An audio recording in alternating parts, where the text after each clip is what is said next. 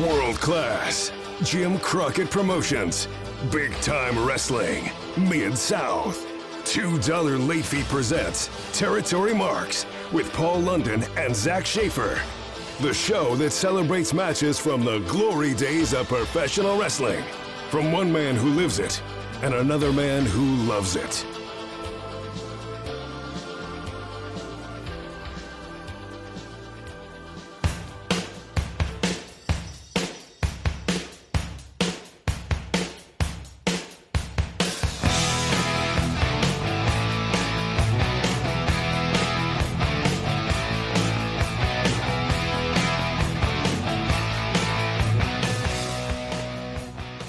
Right, here we are, the inaugural episode of Territory Marks.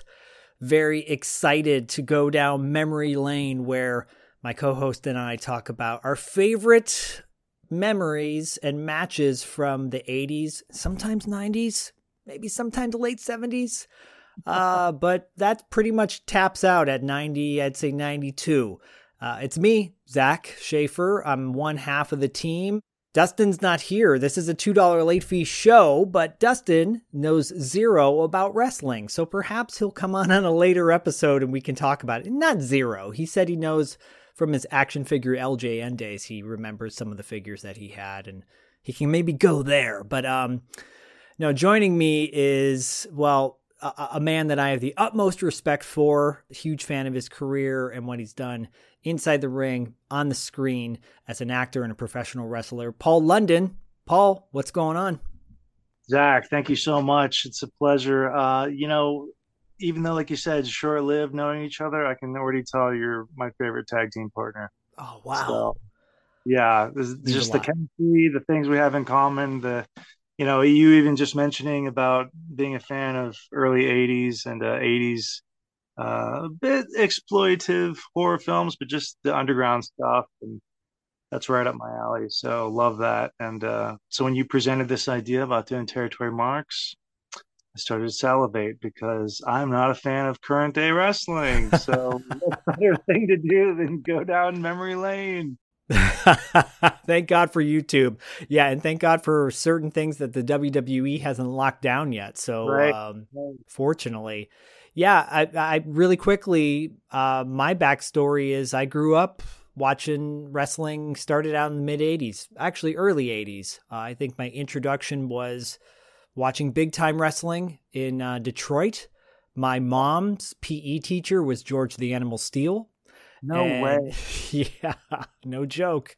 Wow. Uh, listening to uh, Dick the Bruiser on the local radio rock rock station, The Riff, uh, talking about his days in wrestling way back when.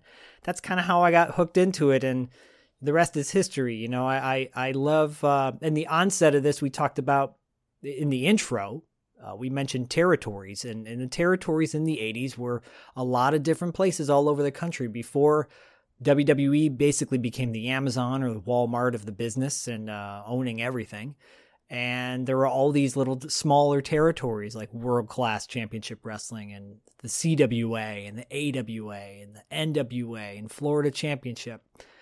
And uh, I thought, you know what? Well, to be a mark, and if you don't know what that is, it's what, what well, Paul, what is a mark?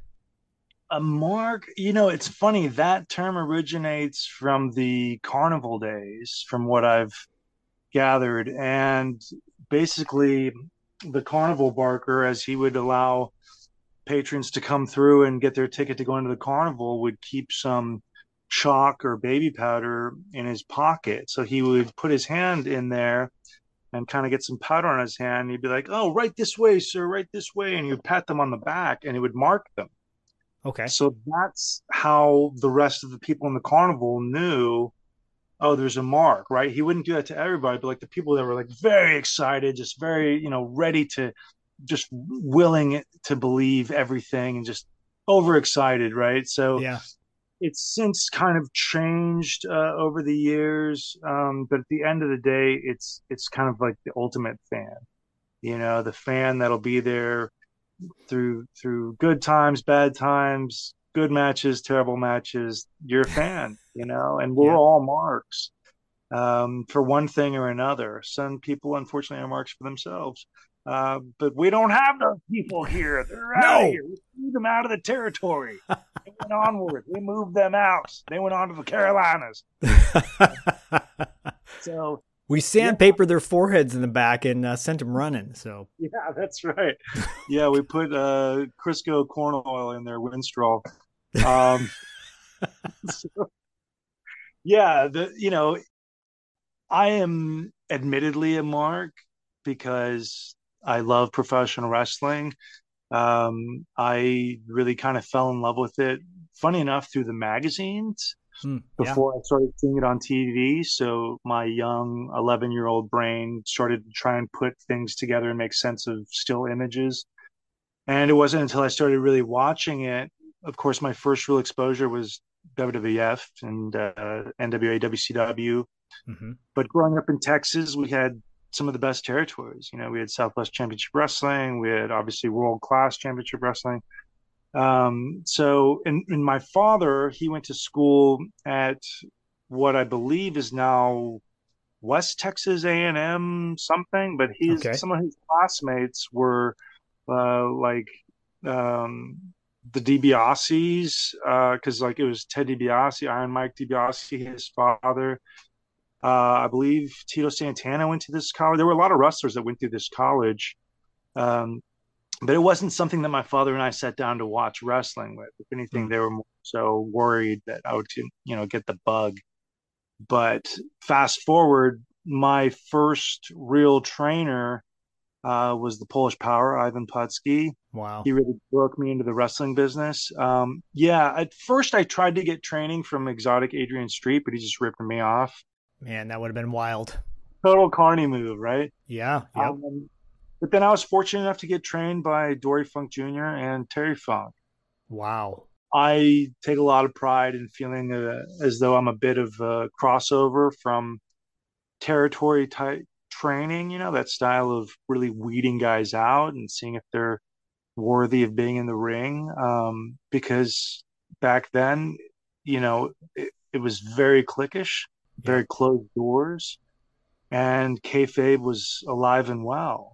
And for a lot of people who don't know what kayfabe is, kayfabe is another kind of carnival term, but it's basically what you'll say out into the locker room whenever there are marks present, meaning fans, people who aren't part of the show. hmm And so it's kind of a bit of a um, keyword to protect the business. Yeah. You know, so if a, a heel and a face are talking about last night's shenanigans, and uh, you know, you say kayfabe, you know, they'll separate immediately and whatever, just to try and protect the business. Wow. Yeah, it's something that I I'm still a proponent of. I believe in kayfabe, and it, it takes a real commitment. But sadly, it's something that a lot of people uh, feel is dead. I feel it's up to the performer. But if the people bought tickets, then they're there to believe something, and it's you know your job to make them believe. Right. Yeah, and I think you know, two dollar late fee celebrates nostalgia from the '80s, and this is territory marks as a continuation of celebrating nostalgia from the '80s in the squared circle. You know, and we we are we are going to talk about each episode. We're going to talk about one match each. We each bring a match to the episode to talk about, uh, sprinkling in some pop culture moments at the end from that time just like we do on $2 late fee. So there's a little bit of a continuation there.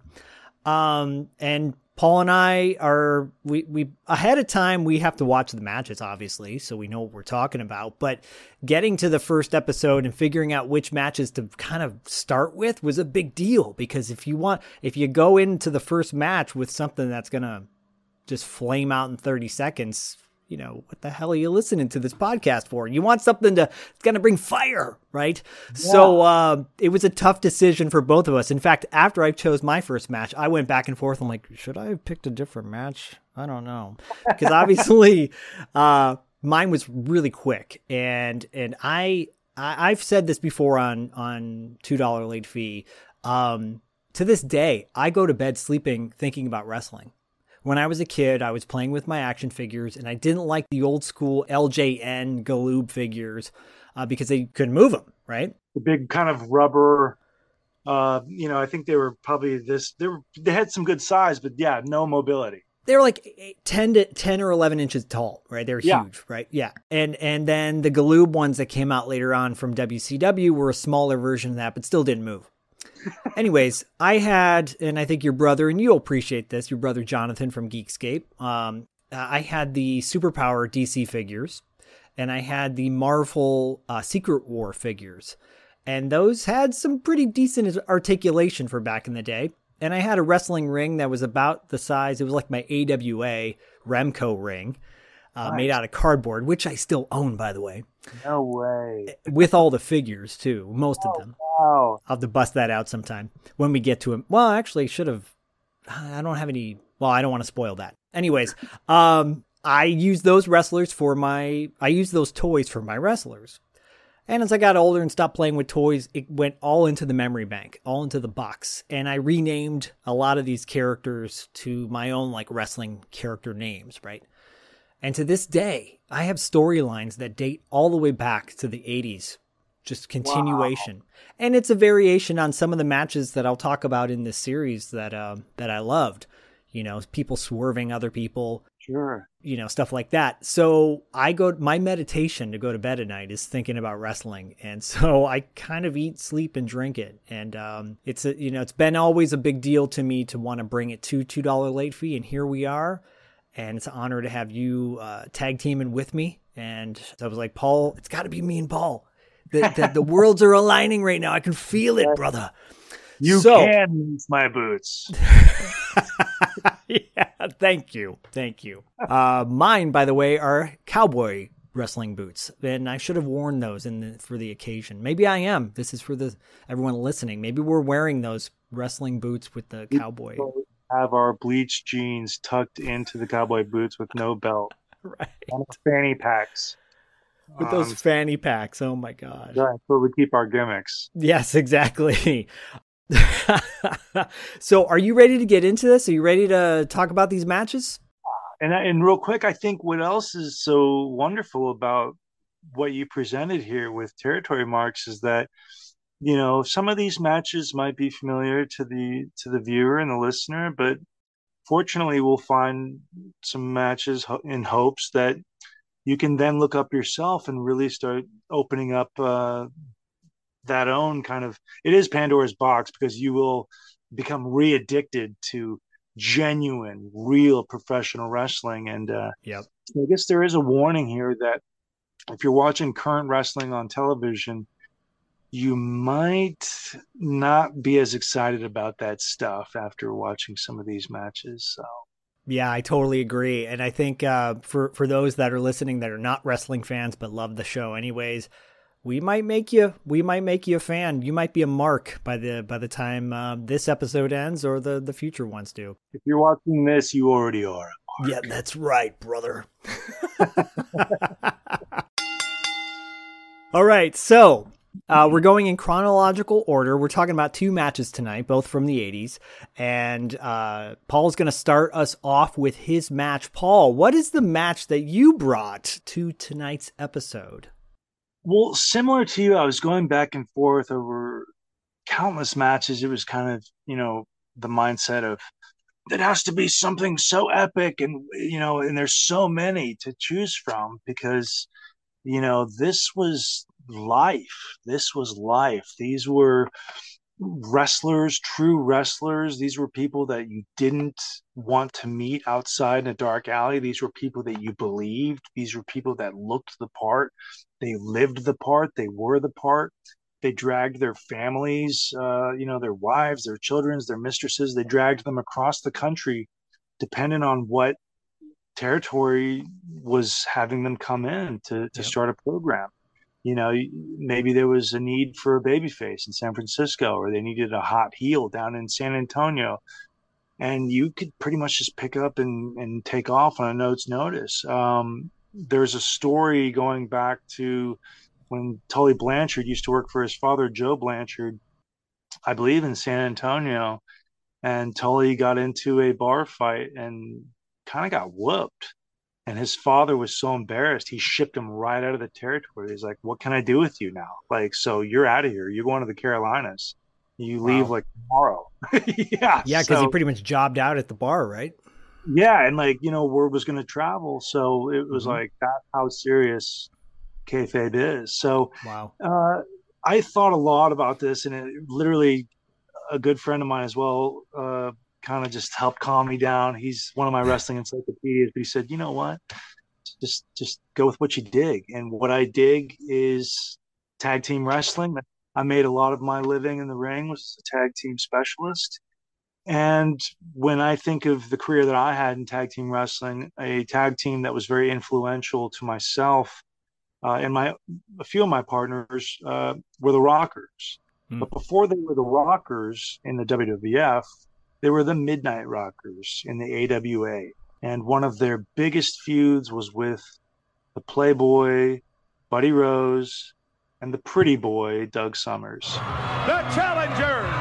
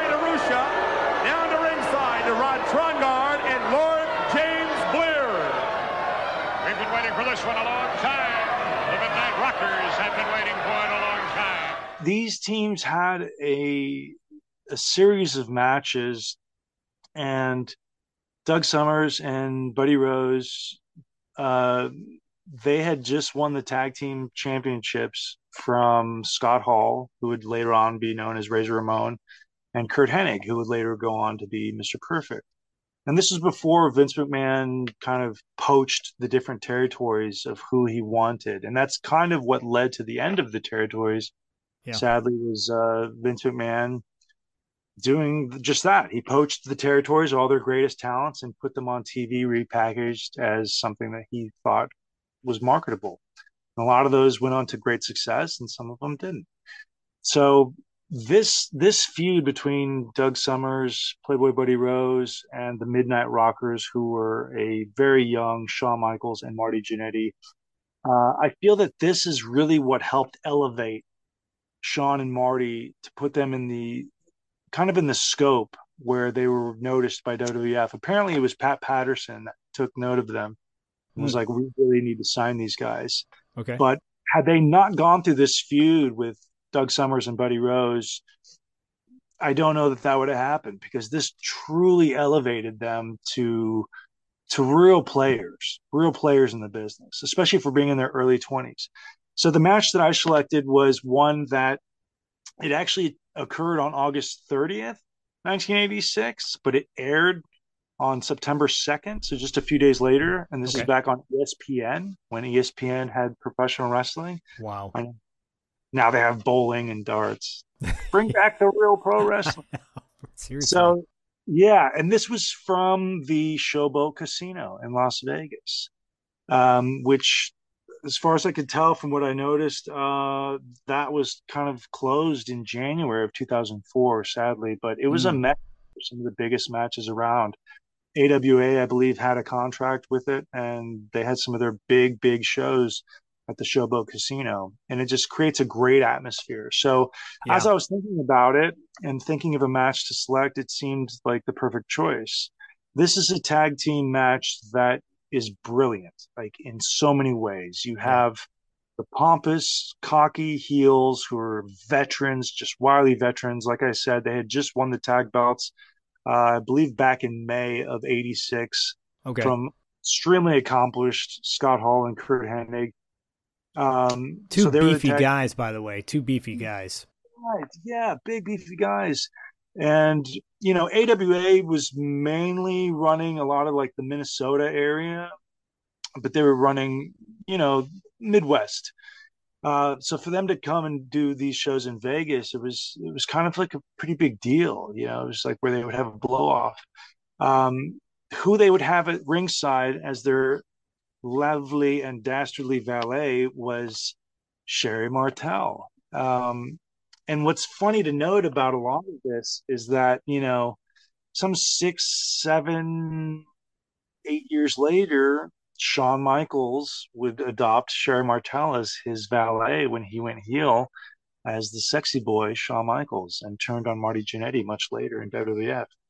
So it's kind of neat to see where a lot of these seeds were were kind of put out there, you know, early on, and to think that you know this uh this established a lot of things that later would grow on to something else you know and yeah. 10 years after this match Shawn Michaels would be WWF champion. So um wow. if you're a fan of Shawn Michaels, if you're a fan of Marty Jannetty, if you're a fan of real tag team wrestling, and you're if you're a fan of just gritty, just down and dirty heels who aren't concerned with being cool or doing the cool moves, um, this is the match for you. I mean, this match, as I mentioned, it's it's perfect psychology of your heels and your faces. Literally five minutes into this match, Shawn Michaels gets dumped to the apron, and as Buddy Rose draws the referee's attention, Doug Somers uh, goes and grabs Shawn and drags him across the apron and rams his head into the turnbuckle uh, bindings, which is like a metal. That's how they used to turn, uh, tighten the ropes back then. Yeah, it's like a like a turnbuckle. Yeah, I know because I've busted my own head up on these before. Oh, but it turns into a bloodbath. You know, this match is an absolute bloodbath. So five minutes into what was about an 18 minute match, uh, I believe three of these guys all get busted open throughout the course of this match. Both right. Shawn, Marty, and Doug Somers are uh, showing some real color here, real color. And traditionally, the babyface would draw color to really garner more sympathy. So the thing that I truly love about this match so much is the selling, the selling here, because that's ultimately what's going to make these people believe. And the, the, the house is so raucous, like they're just so into everything, everything, every movement, every um, raising the fist to show that there's still fight, every wild swing. I mean, just everything, even just the kickouts to show that they're still alive. There was very much just tons and tons of heat on Buddy Rose and Doug Somers. Big time. It's beautiful. It's beautiful. It's a work of art. It's a work of art. Um, and funny enough, the match ends in a DQ. You know, um, so it's not like there was a, a definitive kind of uh, oh we're going to see the big title switch um, but it was just so much of just the fight of the baby faces. And there's a double heat here which for those who don't know heat is when the heel is really taking a beating and putting a beating on the baby face. He's done something dastardly behind the ref's back. Uh, ideally cheating. You never really kind of wanted the the heel to outsmart the baby face because then the baby face would kind of look like a doofus. Um, so genuinely, you know, the baby face would come out firing, come out firing, full of house, you know, just full of fire, and it would get the the heel on it, you know, on his heels, so to speak. Yeah. So having tag team wrestling really afforded so many other avenues for there to be stuff done behind the referee's back. And so, like I mentioned, you know, five minutes into the match, uh, Shawn gets busted open, uh, and it's a beautiful color job. You don't see the blade, you don't see any of that. Um, but no. he's just he's just a crimson mask. Yeah, a crimson mask, and he's just showing that fight. He is showing that fight. Actually, early on, right before he gets busted open, you see the the very early shades of the super kick. They they would call it a crescent kick or a martial arts kick because they didn't, you know, the super kick hadn't been invented. Yep. Um, but you couldn't ask for better foils than Buddy Rose and Doug Somers because they sold their asses off too, and they knew when to put the right amount of heat on there, when to change gears, when to ramp it up, uh, when to throw them to the outside and draw the the referee so that Sherri or the other partner could could do stuff uh, behind the ref's back and throw them back in and do the like I didn't touch them, you know, right. like so. Uh, and then you know Shawn eventually makes the tag to Marty, who's just gangbusters. He's just going wild, full of fire and he's just unloading and then he's unloading and he's taking them both out but then eventually he even gets busted open and now he's a crimson mask. And now they're putting the heat on marty and it's like oh my god they're never going to make it. There's no way there's no way. Um you know so it's funny because buddy rose was the only one who didn't uh color in this match. He didn't get busted open but it, it's just beautiful. I love this match so much and it's just it, it's a real work of art and it's like tag team wrestling in the most uh I mean, these guys are all maestros of what they're doing, and to think of Shawn and Marty in their early twenties, it, it's amazing. It's really amazing. Yeah. You know, and these aren't bodybuilders. You know, like no. Doug Somers, they called him the uh, well, he was the the pretty boy, but you look at Buddy Rose, and they would call him the doughboy. Yeah. Um, but just just great great heels. And you know it takes great faces to make great heels and takes great heels to make great faces. Totally. I feel that this is the match that truly elevated the midnight rockers to just another level. Um, and it's funny because later on once you know it breaks down and it's dq'd there's a moment where I want to say it's at the 20 minute mark after the, uh, the locker room's emptied and the bay, some different baby faces have run out Great there. To Gagne, try... yeah. Oh yeah, you know, had to get Daddy's boy camera, absolutely. But if you look at the 20 minute mark, there's blood drops on the camera. Oh, so there's a bit of blood Whoa. on the camera lens. yeah, it's pretty neat. It's pretty neat, and uh, I didn't notice that. Wow. Yeah, it's there's a big glob of blood right on the camera lens. At, Whoa. At the, mark. so. That's wild. Well, I, I will say too. Okay, so I mean, I have a lot. I'm, I'm like chomping at the bit here because uh, I I never seen this match before. I remember the the uh, the rivalry these two teams had back in the day. I believe on the Shawn Michaels um, story, the WWE disc that they put out years ago, they they touched on this a little bit, like the birth of the Midnight Rockers, who, by the way, came out to the theme of uh, "Living After Midnight."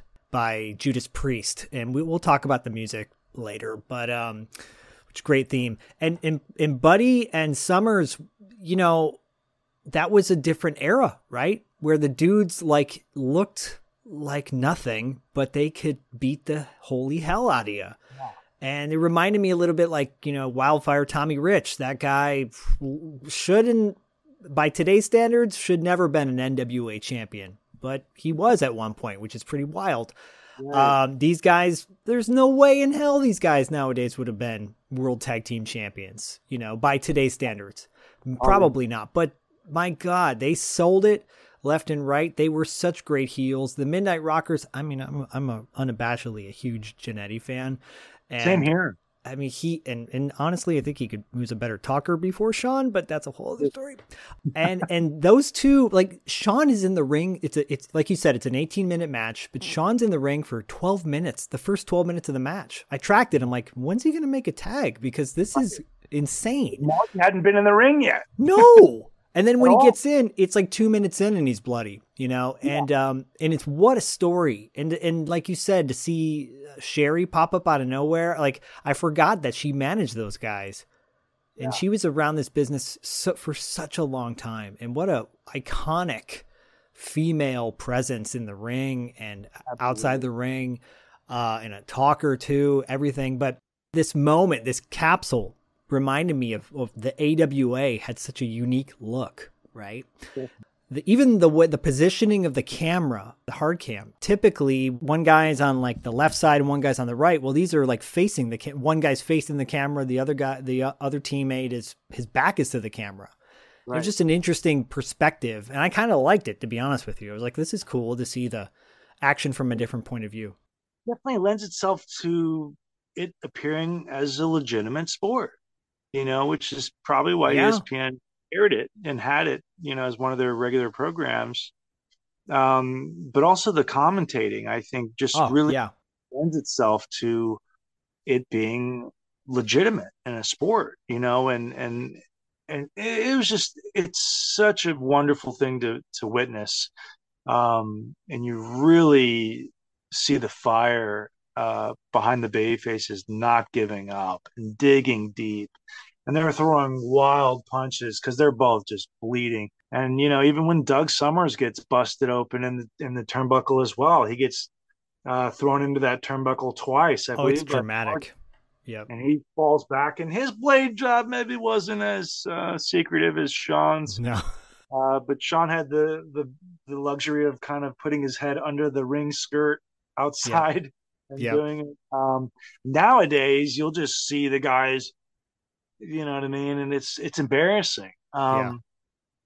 Because you know you would think you getting your head busted on a piece of metal, it's gonna gash you open. Yeah, because it's exposed. Like that that turnbuckle is padded, but right behind it, like you were describing, that kind of metal bracket that binds the right. the ropes together, that's right. totally unexposed. And so the fact that Shawn gets his head cracked hard on that thing.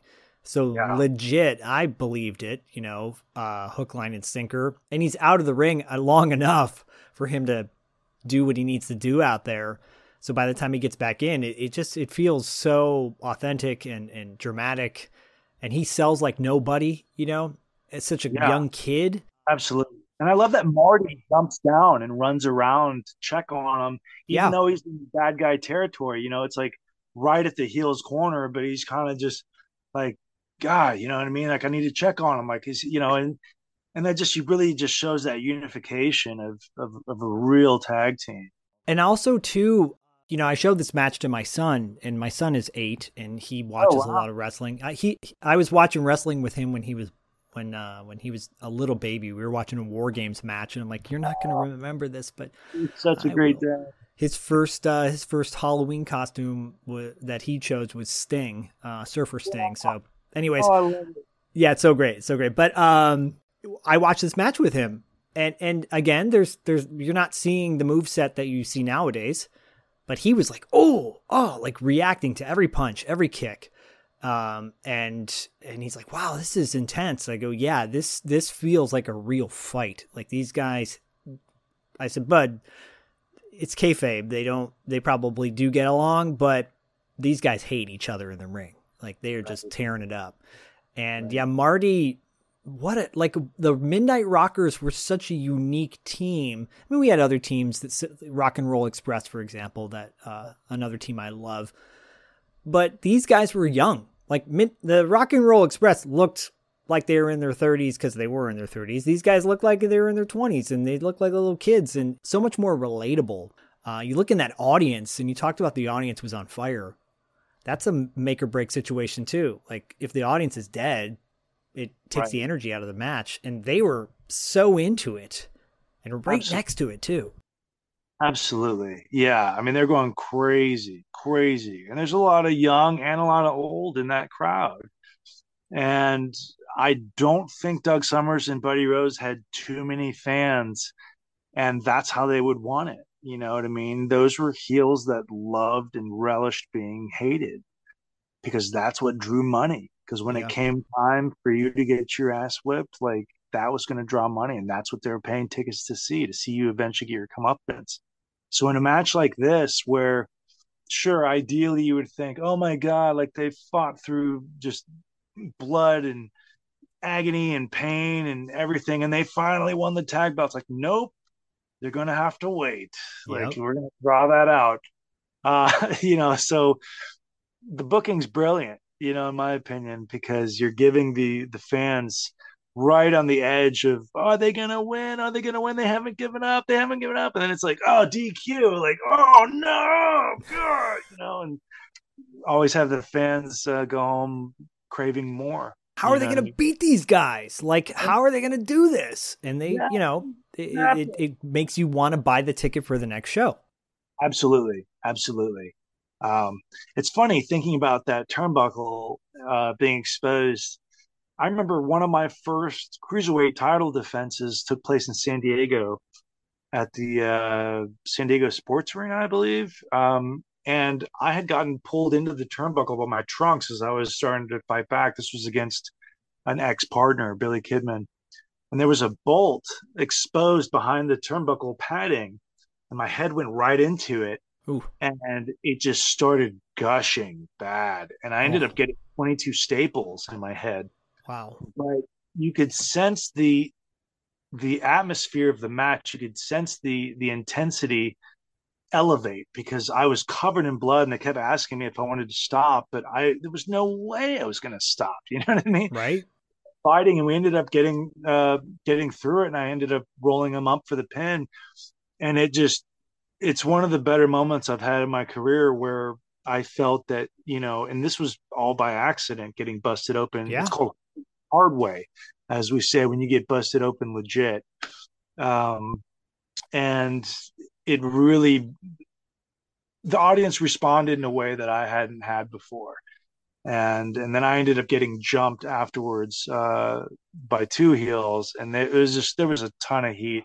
It was one of my favorite memories. So when I think of watching this match in particular and just seeing that fight, I mean that's I was just breathing that, and and it wasn't anything to the level of what these guys did because to me this was just a master class in tag team wrestling uh, with heels and baby faces and just the selling. That's what I just love so much, though, is just the selling. You know, Yeah. and it's funny because you say when your you when your son was watching it, and it wasn't all these crazy moves that you see today, but they were they were it was legitimate moves. It was stuff that you could see done in a bar fight that makes Oh, yeah. sense. Yep. It's done as legit as possible, and it's believable. It's believable.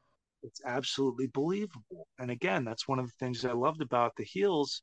They weren't trying to be cool by doing, you know, this and that and innovation and all this kind of nonsense.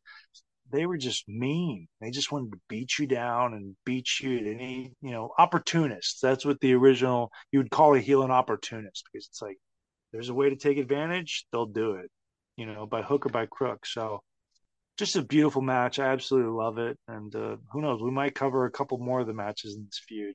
I hope so. I hope so because I really dig seeing, especially Buddy Landell. I only remember him kind of as a jobber in the later days of NWA, early days of WCW, seeing him Yeah. pop up and, and not knowing who he was.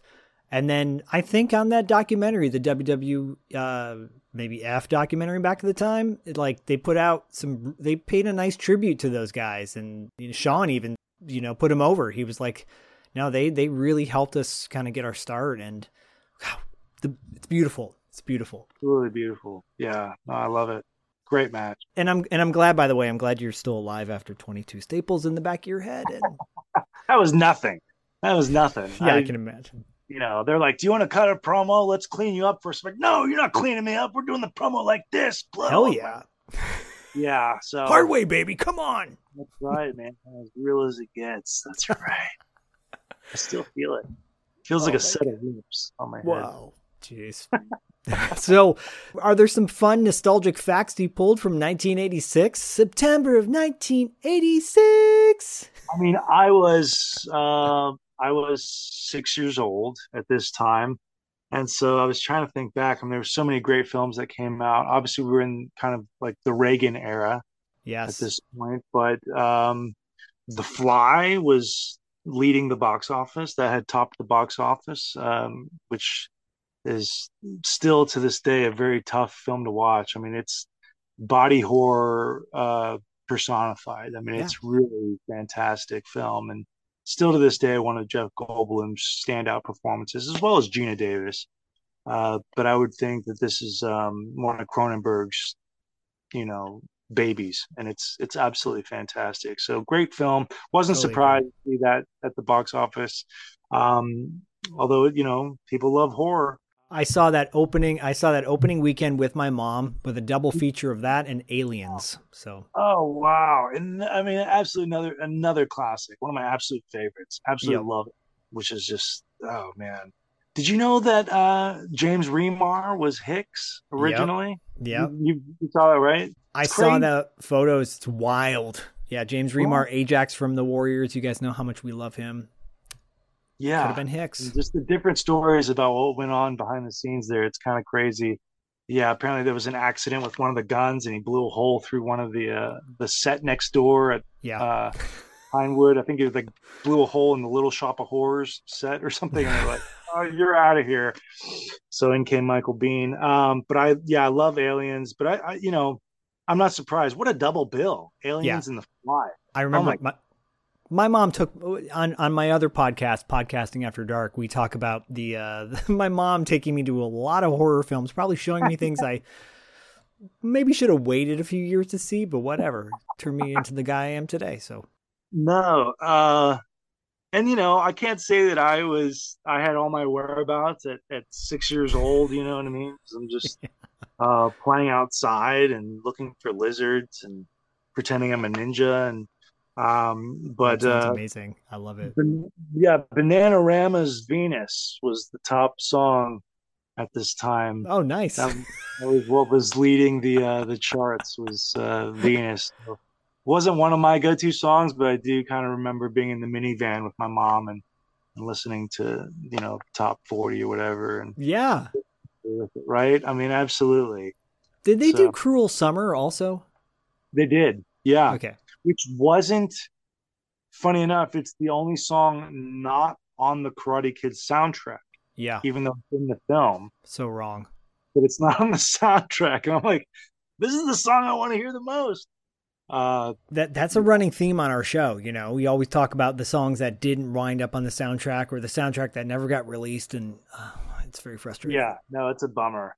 Um, but it really brought me back because I started thinking about all the cartoons that I would watch at this time. And, hmm you know, um, I was a huge G.I. Joe guy. And so, you know, Ditto. G.I. Joe, uh, He Man and the Master of the Universe, um, even Jem and the Holograms is a show that I would watch from Hell yeah. time. You know what I mean? I mean, Dare I say, I like it more now than I did way back then. Oh yeah, no, I'm sure. And you know, I didn't see the film. That was like no, you don't need to. Just watch the reruns with uh, watch the cartoon with Rio and uh, Yeah, anyways. no, it was it was pretty neat. Um, funny enough, though, another one of my favorite movies before I think before I forget about it was uh, Texas Chainsaw Massacre Two. Came out like a week before this match took place. Wow. Well, yeah, uh, that's one that gets kind of dumped on quite a bit, but I love it. I love it. And in, in fact, um, Bill Moseley, uh, I have an autographed metal plate from Mil- Bill Moseley. It says, "Lick my plate, you dog dick." and, and I and I spent fifteen dollars on a hanger that he bent into the shape of the hanger from the movie. So I have that somewhere too. my Oh, son's like, "What's this for?" I'm like, "Not anything bad. it's like that's for the areas you can't reach. You know? it's a back scratcher, son. It's a back scratcher." uh, but you know, the NES was out. Oh Um, yeah, yeah. Teddy Ruxpin was out. I didn't have the Teddy Ruxpin. I certainly didn't have uh my buddy, um, which I don't think came I think that came along just a little bit after this. Yeah, it did. Uh, Yeah, until Child's Play came out, and then it was like, uh, we gotta take this off the shelves. um, but I did have Garbage Pail Kids. Um, not a good movie either. nope, nope. Nope. kind of scary, you know, Disturbing. Yeah. very disturbing. Um, but the but one thing I it was taking me back, and I was like, I remember I had that was um, water ring toss. Do you remember that toy? It was with the buttons. yeah, and it had little it looked like little skinny Fruit Loops in it, and Yes. you would get them hooked on and stuff. I, I used to entertain myself so much with that thing. Um, it I had the basketball one. I had the basketball one with the little basketballs. basketball one worked too. I mean, they're they're just you know, and you don't need technology for these games. Um, but you know, Tetris was out, Mario Brothers was out, Donkey Kong, Legend of Zelda. Uh, but also a toy that I'd forgotten about was the Pogo ball. Oh Do you yeah, remember the Pogo ball? It looked Yeah. like a it looked like Saturn, yeah. you know, with the ball, and you'd kind of just try to pinch the ball with your feet and jump up and down on that thing till you lost I was balance. terrible at it. I had zero coordination. Oh, I think most people because it wasn't like a big platform that you're sitting on, so Nope. or standing on. I'm saying, but uh, yeah, it was.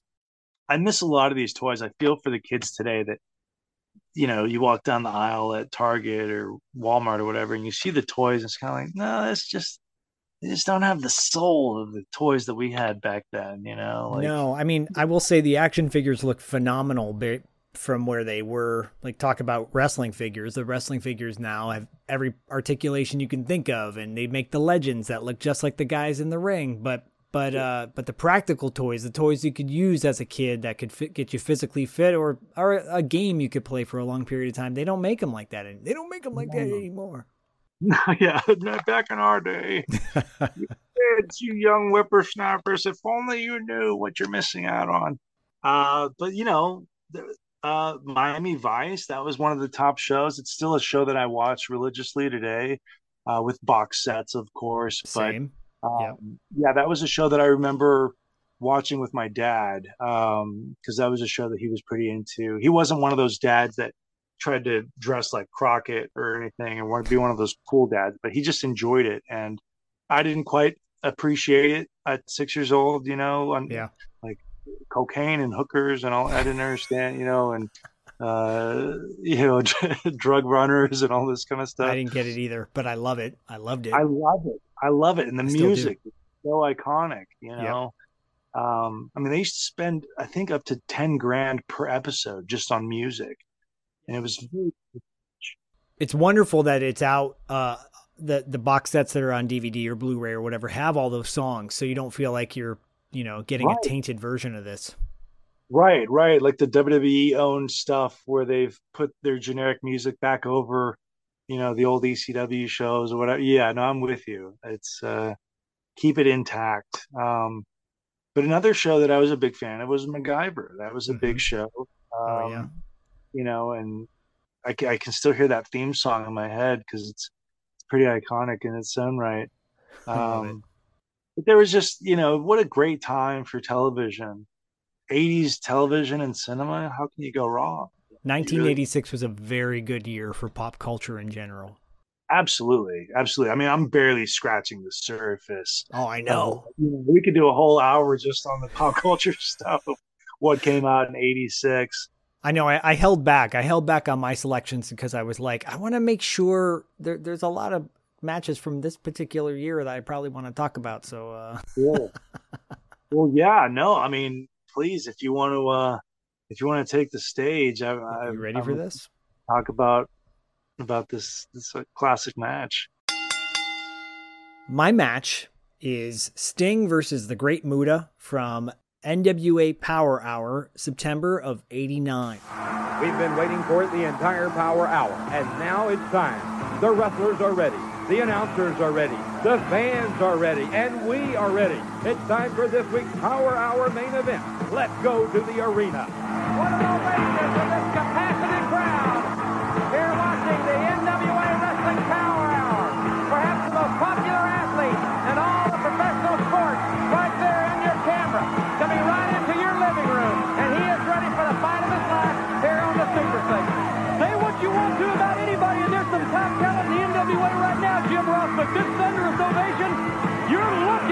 The future of the NWA right on your television screen. I think so. It's going to be Steve. The introduction made it very clear that this is for the disputed television championship because of the decision and the controversy. I believe it aired September 1st. So, quick backstory. And and if we don't hit the description of every territory every episode, we will. Th- these territories will come up on a regular basis. So, we will be talking more in depth on certain aspects of these territories, but and the wrestlers behind these matches. Um, in July of 89, Sting, who was probably the top babyface of the NWA, soon to become the, the, the main babyface for many, many years, um, wrestled the Great Muta at the Great American Bash. And they wrestled to a double pin. So, for those that don't know, uh, basically their shoulders were both down on the ring at the same time, and they it was like a, a double loss, right? for for the TV title. Um, Great Muta was the champion at the time. Sting was the challenger. So this was Sting's rematch. The title was kind of up, um, was being held up, and to and this was the match to decide who was going to get the belt. Up until this point, Sting started connecting with Ric Flair. Ric Flair was a babyface, and he was feuding with Terry Funk. This all will tie in together. Uh, Ric Flair was, I think, a heel for for up until the point that he wrestled uh, Ricky Steamboat earlier that year, beat Ricky Steamboat for the world title. Terry Funk pile drove Ric Flair through a table in one of the most vicious uh, pile drivers ever. I think I've seen during that up until that point. And Flair was out of commission for a bit with a injured neck. Comes back, battles Funk at the Bash in a wild match.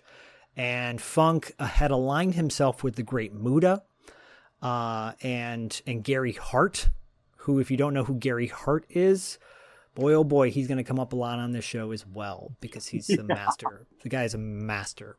Um, and so Sting came to the rescue because Sting was feuding with Muta Kind of makes sense that the two of those guys would link up. So, Great Muta really quick, is Japanese wrestler. He's in being he's being inducted into the WWE Hall of Fame uh, the weekend that this episode drops. Congratulations to him because he deserves it.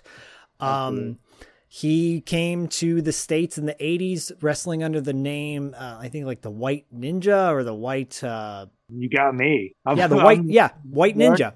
Yeah, he was the White Ninja. He came to the, the states in the White as the White Ninja. Wrestled in uh, World Class for a cup of coffee. Yeah. and then wound up in um, NWA in '89 and was uh, introduced as the Great Mota, M O T A. Mota. and he was the son of the Great Kabuki, which is another famed wrestler. But Gary yeah. Hart was his manager. Uh, and he was something to be reckoned with. You know, Sting, who uh, had been in the NWA at this point for for many for a couple years. Uh, prior to that, he was in the CWA and the UWF with Jim Hellwig when they were the Blade Runners, I believe. Runner. And and side note, there will be times when I'm pulling up facts, and there will be times when I'm just pulling from my mem- memory bank, like pretty much Paul did the entire time. So, um, so so Sting, you know, obviously had face paint on, and then the Great Muta shows up, scares the hell out of people with his face paint. Uh, he had a move set that I don't think many people had seen up until that point. Sting was considered a high flyer. He would do a big splash, uh, drop kicks, stuff like that. But Muta had the moonsault, which I had never seen until he brought it into the ring. Handspring backflip that he would do. Um, just crazy moves for a time when we were not accustomed to that here in the United States. At least I wasn't. He wrestled Sting, like I said, to the the the draw or the double pin, and then they had this match on the NWA Power Hour, and it was a 15 minute match. Um, you had everything in this match. You had interference from outside. Terry Funk shows up out of nowhere, starts getting involved in the match. Gary Hart is being the, you know, uh, the, the scumbag manager inter, interjecting and upsetting the match. You had uh, the ref getting knocked out. Just like you did in actually this match and Paul's yeah. match are, are very similar because you had a man heel manager, you had uh, referees getting knocked out, and you eventually, uh, this match ends in a d- disqualification with Sting getting the win. But he doesn't get the title. Muta wrestles two nights later and then wins, claims the uh, the world television title, which I believe he holds for, my gosh, uh, over a year until Arn Anderson defeated him for it. Who did he beat two days after this? Did it? Do you remember? Like I, I didn't pull that up to be honest with you. My bad. Um, no, no, no. I'm curious if it was it wouldn't have been like it wouldn't have been. Uh, that's that one stumps me as well. Yeah, yeah, that may be something that we will have to put in our. Um, well, we'll have to come back for that. Maybe that'll be a match worth revisiting. And what I love about this is this match was the middle of so many great storylines. You have the eventual formation of the Four Horsemen with Sting which Four Horsemen was a heel stable and suddenly they bring this ultra baby face. Uh, it gets really complicated in the most dramatic way. Is maybe one of my favorite dramatic moments of NWA. Um, this match itself was back and forth nonstop. The entrance music is great. Uh, the the by the way, we'll put links to these matches in our show notes so you guys can watch these. But Sting comes out to his theme music, which was like a variation on, I think, like a, a Metallica song. Um, just that barrel, barrel, barrel. I might play a little clip of that.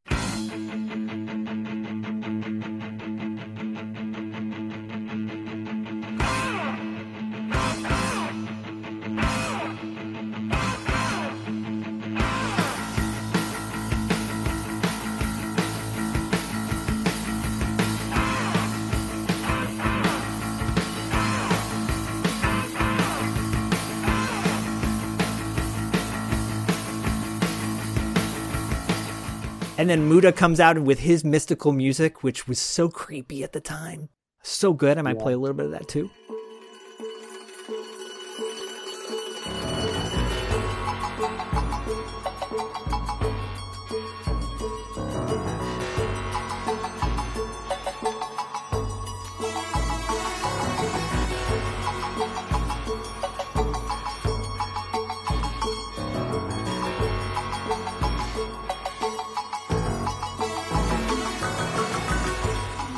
And these guys tore it up for 15 minutes and they could have kept going. I mean, Muta like never looked tired. And Muta would spray green spray uh, face paint and, and and I don't think he was the first to ever do that, but he definitely was the first to really bring it to the United States. Uh, and the then best. obviously Tajiri was somebody who you would do it yeah. later on and blah blah blah. But did that as at, well. Kabuki, I think, yeah, did that.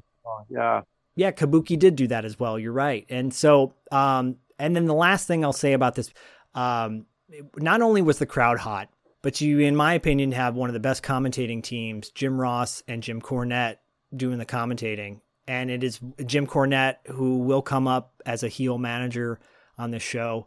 Uh, Jim Ross, to me, like his his voice, he and Bob Caudle and Gordon Solie are like to me like the voices of wrestling uh, for yeah. this era and I couldn't. I could. I watched this match three times uh, over the course of about a month because, and uh, I absolutely love it. And in fact, I have the uh, the Sting Galoob figures. Um, awesome.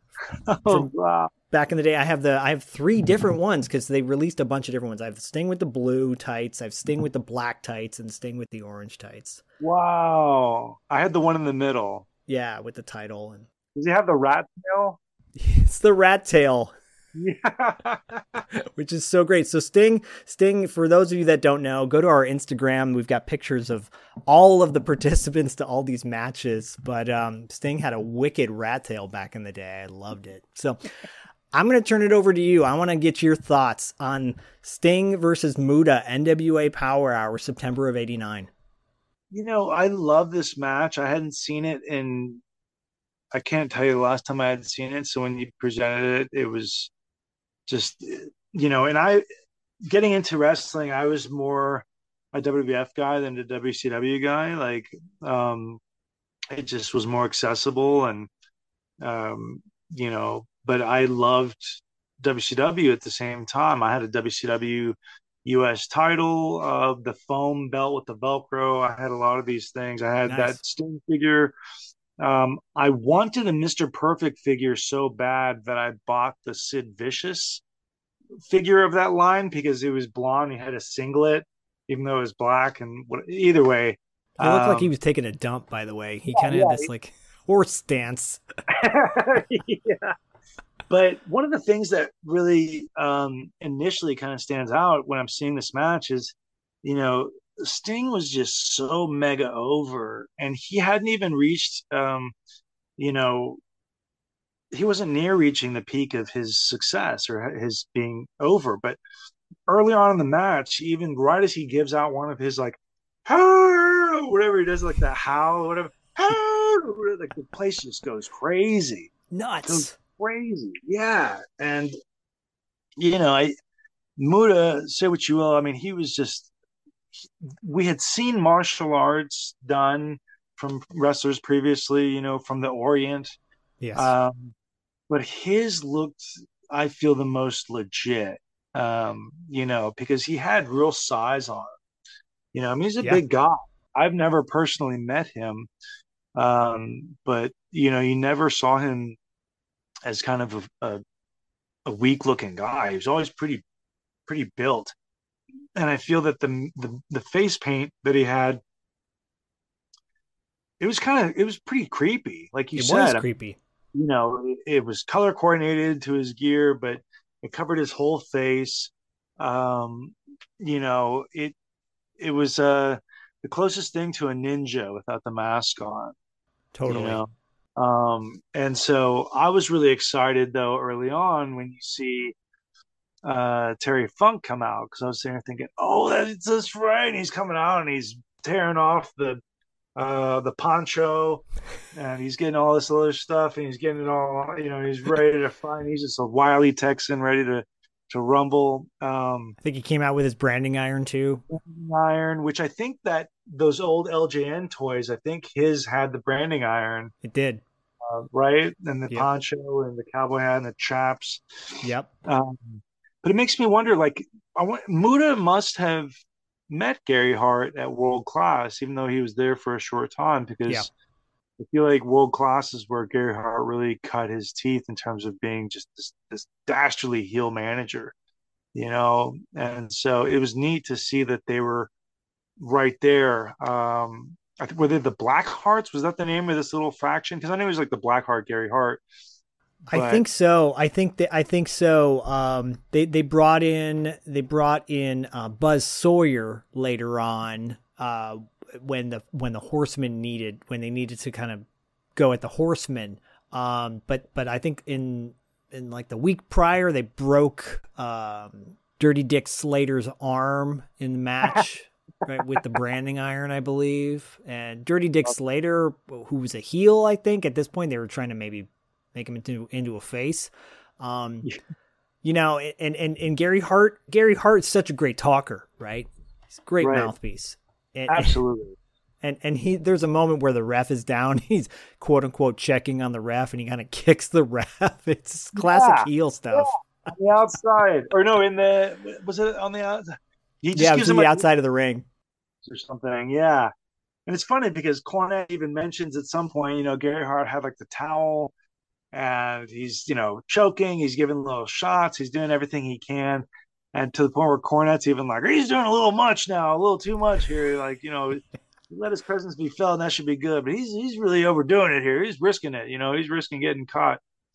And I mean, that's kind of eventually what leads to the DQ, isn't it? I Yep. mean, it, Yeah. he's just like screw it i'm coming in and uh interfering um so i thought that was i was amused by that as well that we had both picked matches that ended in disqualification Yeah. um That was totally by happenstance. It wasn't planned.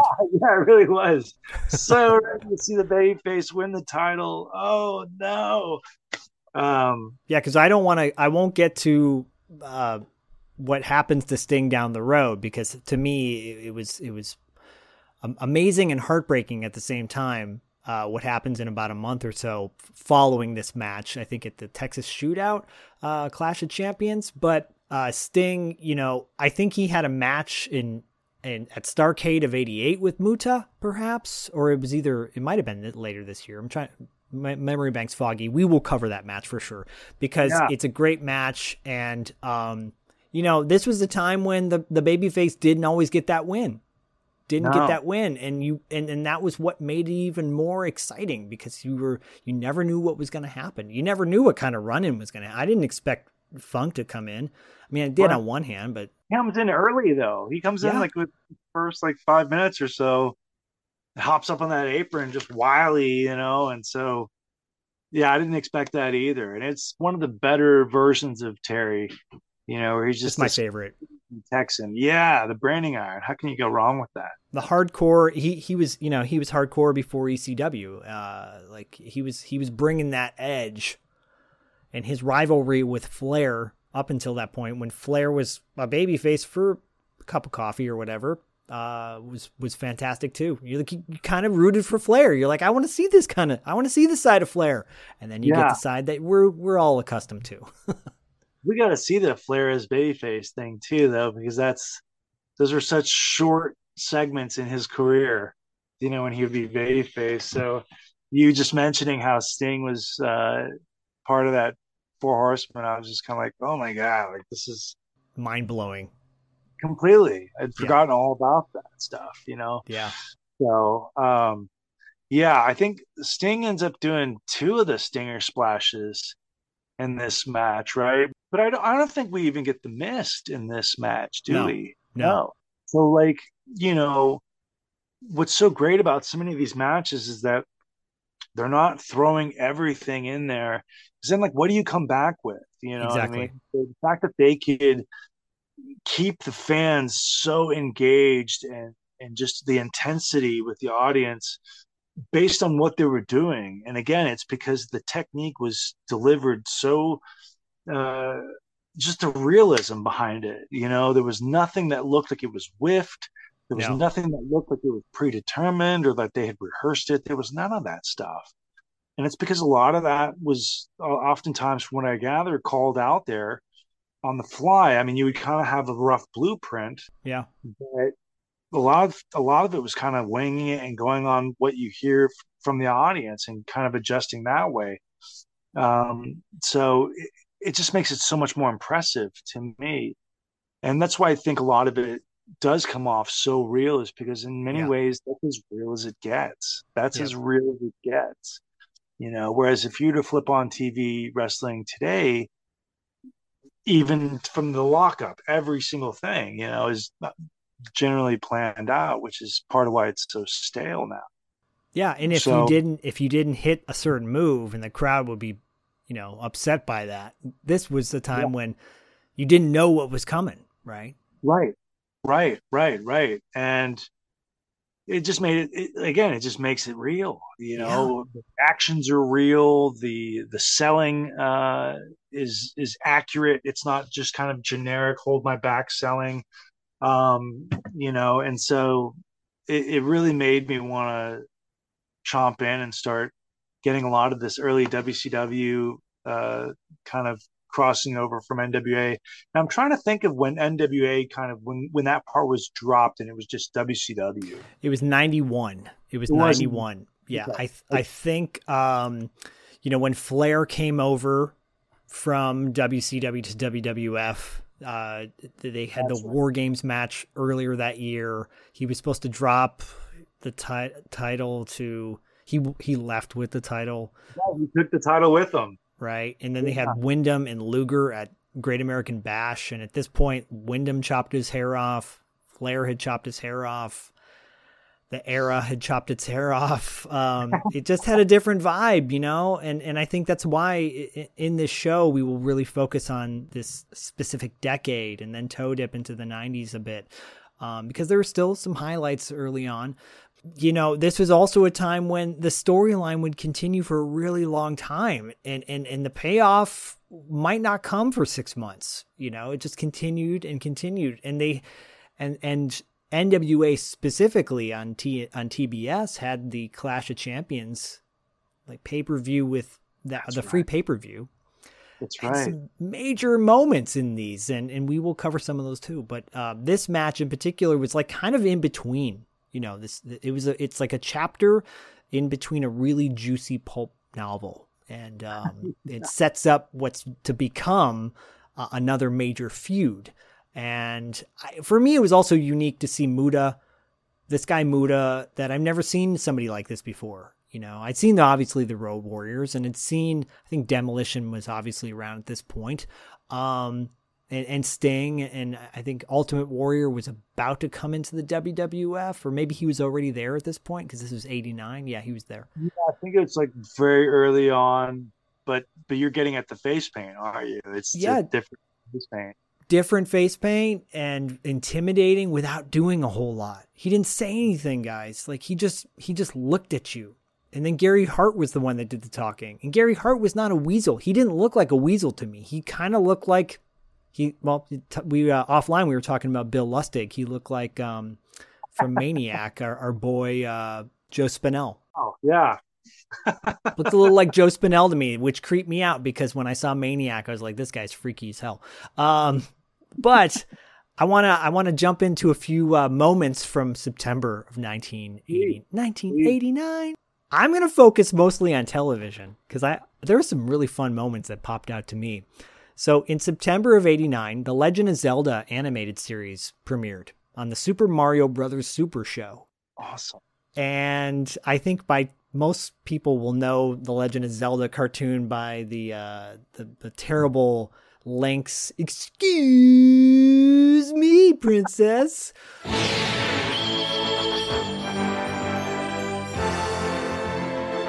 This is the Triforce of Wisdom, Link. The evil wizard Ganon has the Triforce of Power. Whoever gets both Triforces will rule this land forever. You must help me, Link. Hey, for you, Zelda, anything. Nice job, hero. Hey, excuse me, princess.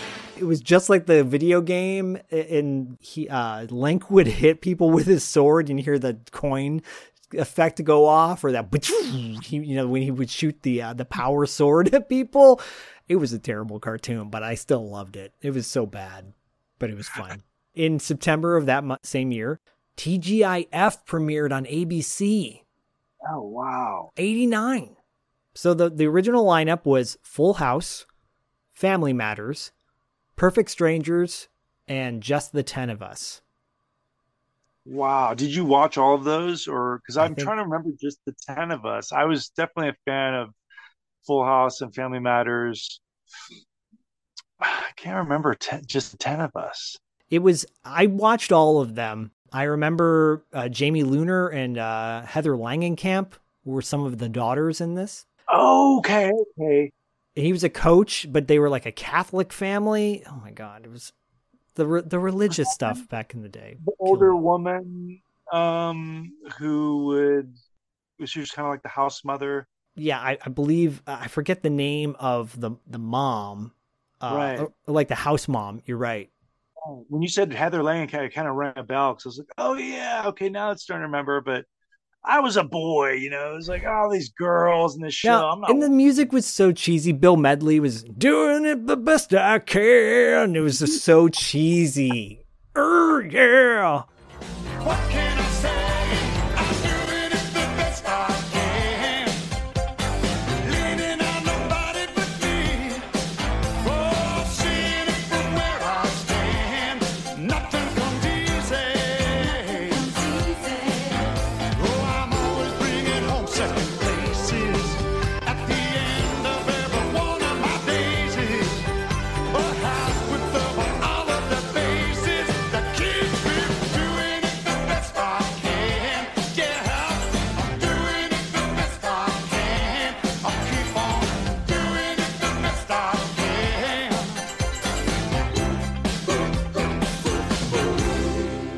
But I kind of like that stuff now. Back, back, back then, I was 13 or 12.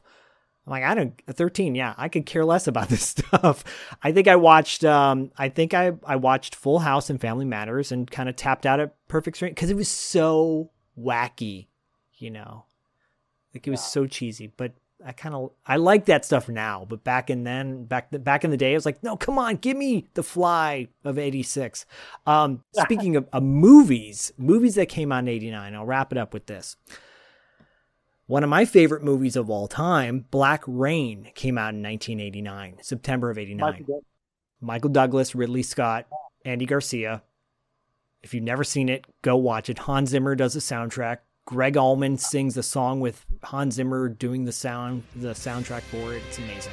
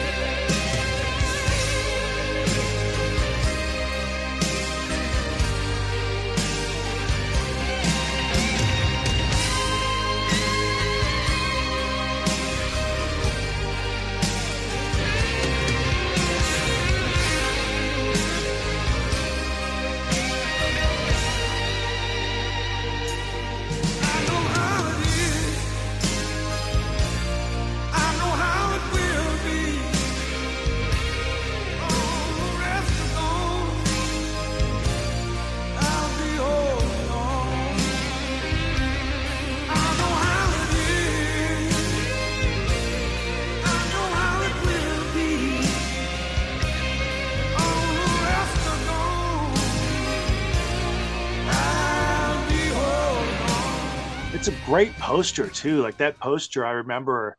Of, Yes. uh, they used to advertise Black Rain in Black Belt magazine, in the martial arts Oh, magazine. yeah, you're right. And so I remember that picture of Michael Douglas with the glasses on the motorcycle with the leather jacket, and it kind of had like a black and bluish kind of hue to the whole thing, and it was just like, Yep. this guy looks badass. Like, Badass. this is badass. Yeah, uh, Ken Takakura, uh, I think is the is like the detective in that, the Japanese detective. Um, Kate Capshaw's in it. Oh wow. Great movie. Great movie. We may need to cover that movie down the road. I was about to say Black Rain. It's a sleeper hit. Yeah, I agree. Yeah.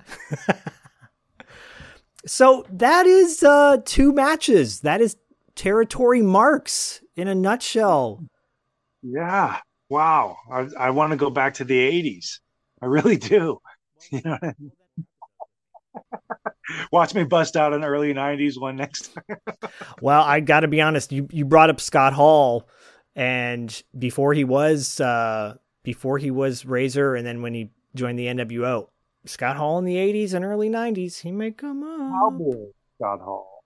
Yes. Cowboy Scott Hall with the big handlebar mustache. Yeah, I loved it, dude. Yeah. This whole era was just littered with guys who, you know, like we had mentioned earlier, look they they were men, like they were real men. They weren't all bodybuilders. They had the hairy chest, you know, a lot of them. Uh, in the case of like the Buddy Rose, like some were pretty portly. Yeah.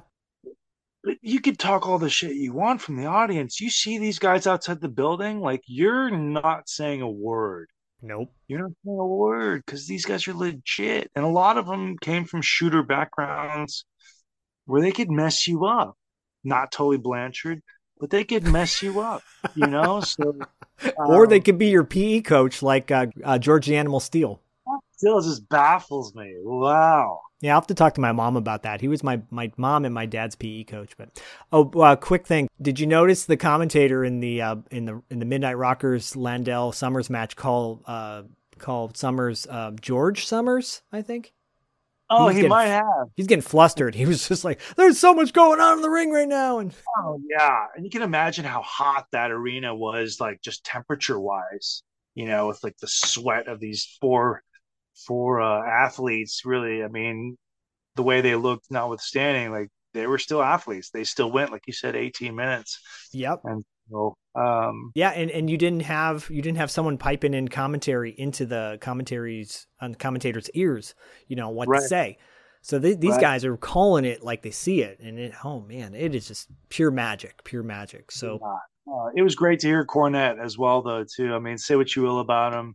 Yeah, Uh, I'm always a fan of, of his mind. I'm always a fan of his opinions. And, you know, people may not be a big fan of his current uh, viewpoints, but but I I get I learn something every time I listen to him because he's just a real encyclopedia. I mean, the guy's been there, done that, and so what better person to have on commentary? You know what I mean? Like he just has that voice too. Um, so you know, and uh, obviously, you know, Jim Ross before he got uh, before he became a caricature.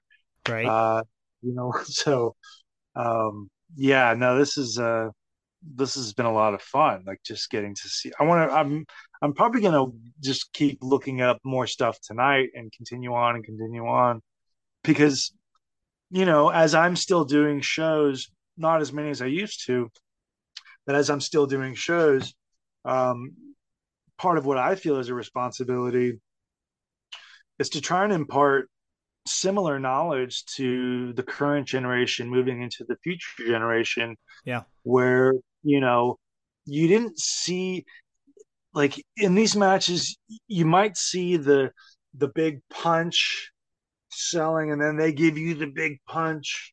You wouldn't see like the back forth, back forth, back forth, back forth. It just looks so slapstick, like the stuff you see today. yeah, And, you know, when I'm trying to share some knowledge with some of the younger guys, you know, you see a lot of these matches today, and a guy gets punched five times just to back him up to the ropes, They shoot him off. The guy reverses. It's like, what were those five punches? They didn't do Yeah. anything. All I need is one. Yeah. And in both of these matches, nothing is thrown away. No. Nothing thrown away. They get maximum mileage out of everything they do. It's um, you know, there's an economy to motion and an economy in the movement. Like they really make the the most of everything that they do. And that's part of what draws in that atmosphere of believability and legitimacy.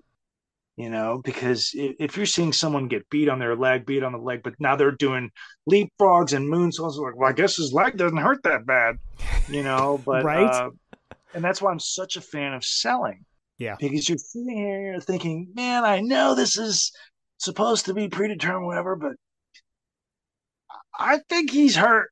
I think he's hurt. And that's when the mark really comes out. I'm sure we'll have a steamboat match come up because for me, he oh, sold it like nobody else could. Oh yeah, there's some great Steamboat and Terry Funk. It- It's funny because we were talking about Terry just earlier in that you match. hit that. Yep.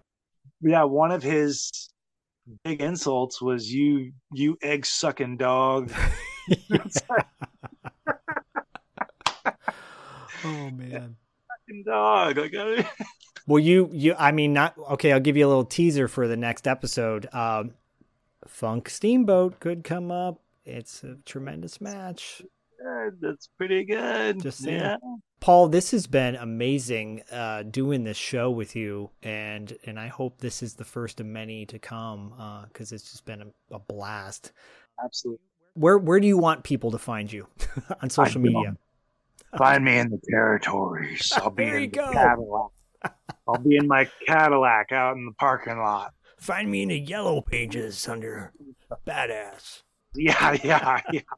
Hanging out with the rats at the bar, at the hotel bar. there you go. Uh, I'm just on social media, Instagram and Twitter only, uh, at London Fu, L O N D O N F U. It's for Kung Fu, not an F U. Uh, so London Fu. of course. Um, and that's usually where I post my happenings in terms of travel, wrestling events, uh, anything that I might be doing.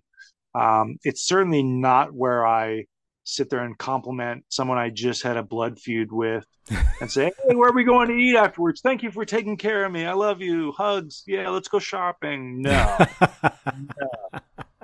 because, yes, social media, I blame you. right. A lot of kayfabe A lot of kayfabe. guys are more concerned with getting likes and being popular from strangers than maintaining the secrecy of the business. So shame on all of you who do that.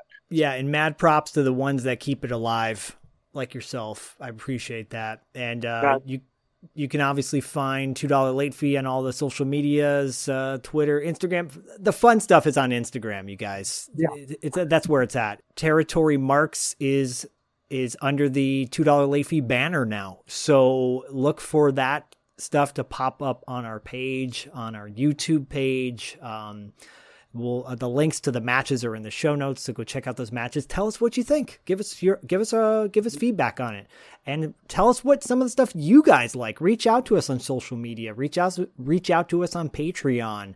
Um, that you know this that's the bread and butter of two dollar late fee, obviously, but hit us up. Let us know. We want to know. This is a show for wrestling fans, but it's also a show for nostalgia fans, people who love nostalgia, the 80s, all that good stuff. Because let's be honest, wrestling is one of the few professional sports that's been around from the beginning and it's going to continue to go on. And hopefully, we'll see a nice evolution of more kayfabe and more legit heels and faces and all that good Oh, stuff. so, I hope so. If you have a special memory of where you were in 86 or in 89 around this time, feel free to share it.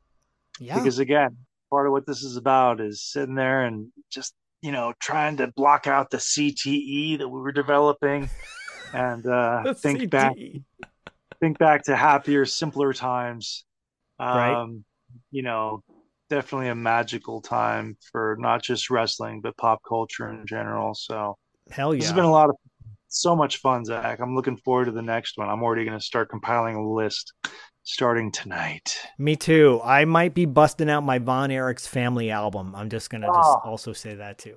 So good. So Um, good. And and and oh, by the way, if you're listening to the show and you were at one of those matches, let us know. If if this like if that comes up, we want to know about that experience because that's a whole other animal.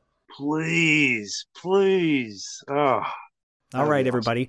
So uh, the good guys always win, even in the '80s. That's our tagline. And you know what? I think I think good old Ace Hunter needs to play us out. Paul, this has been great. Until the next time. absolutely. Thank you.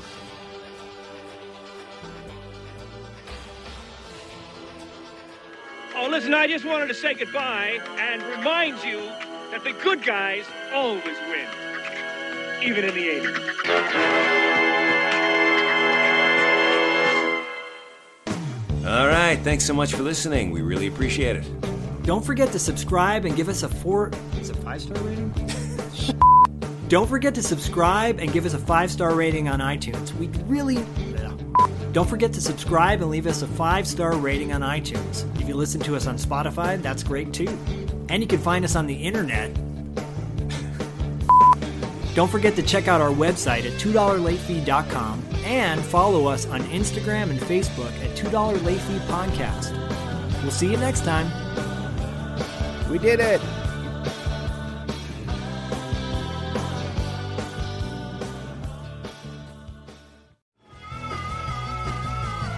You're listening to the Geekscape Network.